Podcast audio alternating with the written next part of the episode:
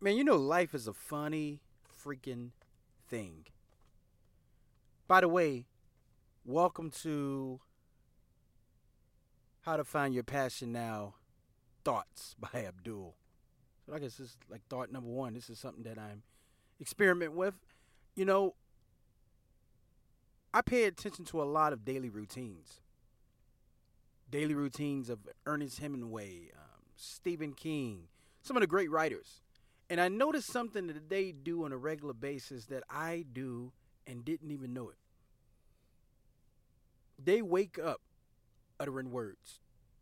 They wake up with thoughts. So before they would do anything, they would have to download their brain.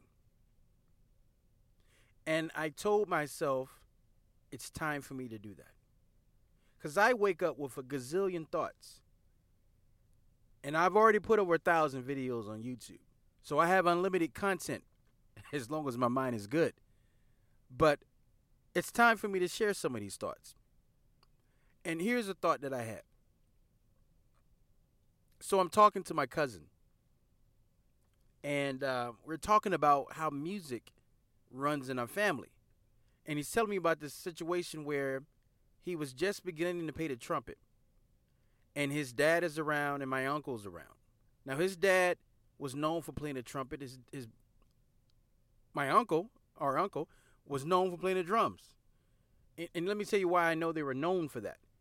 You see, when I was my my last name used to be Moore. When I was in high school, but not, I take that back. Before high school, when I was in like the the first event happened when I was like fourth, fifth grade.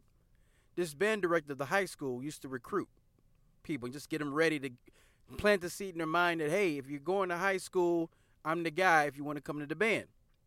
Early recruiting. So one day we were talking, and uh, you know he was like, I don't know how he figured this out, but he was like, "What is your last name?" I don't know why he asked me my last name, and you know we're from the south, and uh, it's Moore, but he didn't say Moore. He said, "Are you a Mo?" It was Mo to him, right? But here's the thing my uncle played in the band with him, and not, not the, the marching band, but an outside band out of that. And then also my other uncle played the drums, and then I had another uncle that played the saxophone. Now my band director was a guy that was military trained. He was in the uh, the mili- he was a conductor in the military band, highly accomplished. Accomplished. So he basically was like like some people keep an eye on uh, LeBron James when he was young he kept an eye on me for music to the point where I would catch the bus on after high school. Catch the bus. I'm just keep saying high school. After um, I would even in middle school. I guess middle school you can say. I was like sixth grade. Catch the bus to the college. After that, and go there and practice instruments. It was myself and a few other guys, and then he would take us home. He would drive us home, and he literally lived um, 30, 40 minutes away from my home.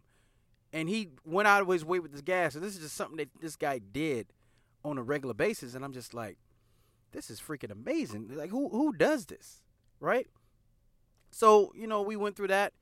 And uh, to the point where I got to the point where I got, where I, I became to the point where I received a music scholarship, music scholarship. Right? And then I, I made the crossroads. I had the crossroads. Hey, do you want to go to the military?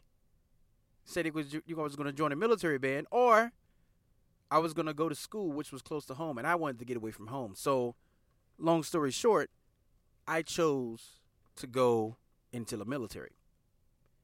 Now, you know, he was telling me how he's my cousin, well, how he's getting back into music, and and you know, if he would have stayed with music, his buddy who he was working with after the military because he taught he went on to really learn the trumpet really learn the piano bought himself a yamaha and um, before you know it his buddy gets a $500000 deal with sony sony music because he, he stayed with it and he kept doing it and, and my, uh, there's no doubt that if my cousin would have stayed with him he'd been the same way. So i'm like I have another cousin that's in music. I have uncles that in music. I have myself in music.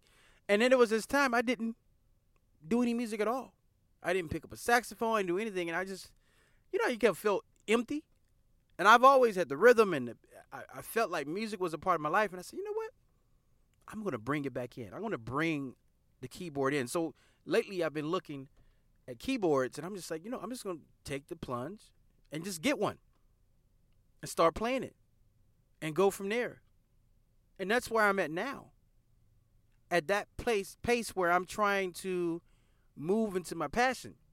Now let me tell you why I'm telling you this story. Because there's something out there that your fam that's related to your family that everybody's doing that you've done when you were little or you haven't done. Why not just take a take a chance? Go after it. What what's going what what is that going to hurt? Go after it. Do it. Right? Because you could be dying inside. Or you could be the next prodigy, whatever. If only you tried. You know, I, there's a lot of people out there say, I want to learn how to do this. I want to learn how to do a language. I want to do, and before you know it, years have passed by, and they haven't went after it. So my challenge to you today, with this quick thought, is to go after it. No longer sit back and say you're going to do something, and then don't do it. I'm going to get the keyboard this week, and when I get it, I'm going to put it in my routine, and I'm going to play it every day. I'm going to practice it. I'm going to get good because I've I've learned that when you first start something, it's not going to be so great. But you keep showing up, you keep doing it. Before you know it, you're playing. So that's my challenge to you. Whatever that thing is that's sitting around and you've been thinking about it for so long, go after it. Do it. Give it your all. That's all I have to say, good people. Remember, we only have one life, and it's up to us to live the life that we want to live.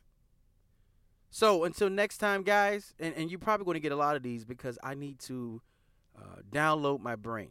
I need to get this stuff off of my head. I have a lot of these random thoughts, and a lot of times I don't want to share them with people because they're thinking like, "Who is this crazy guy? What is he talking about?" You can't talk about him, everybody, but you guys are listening. So with that said, guys, thank you. Live the life that you want. Take care. See you the next episode.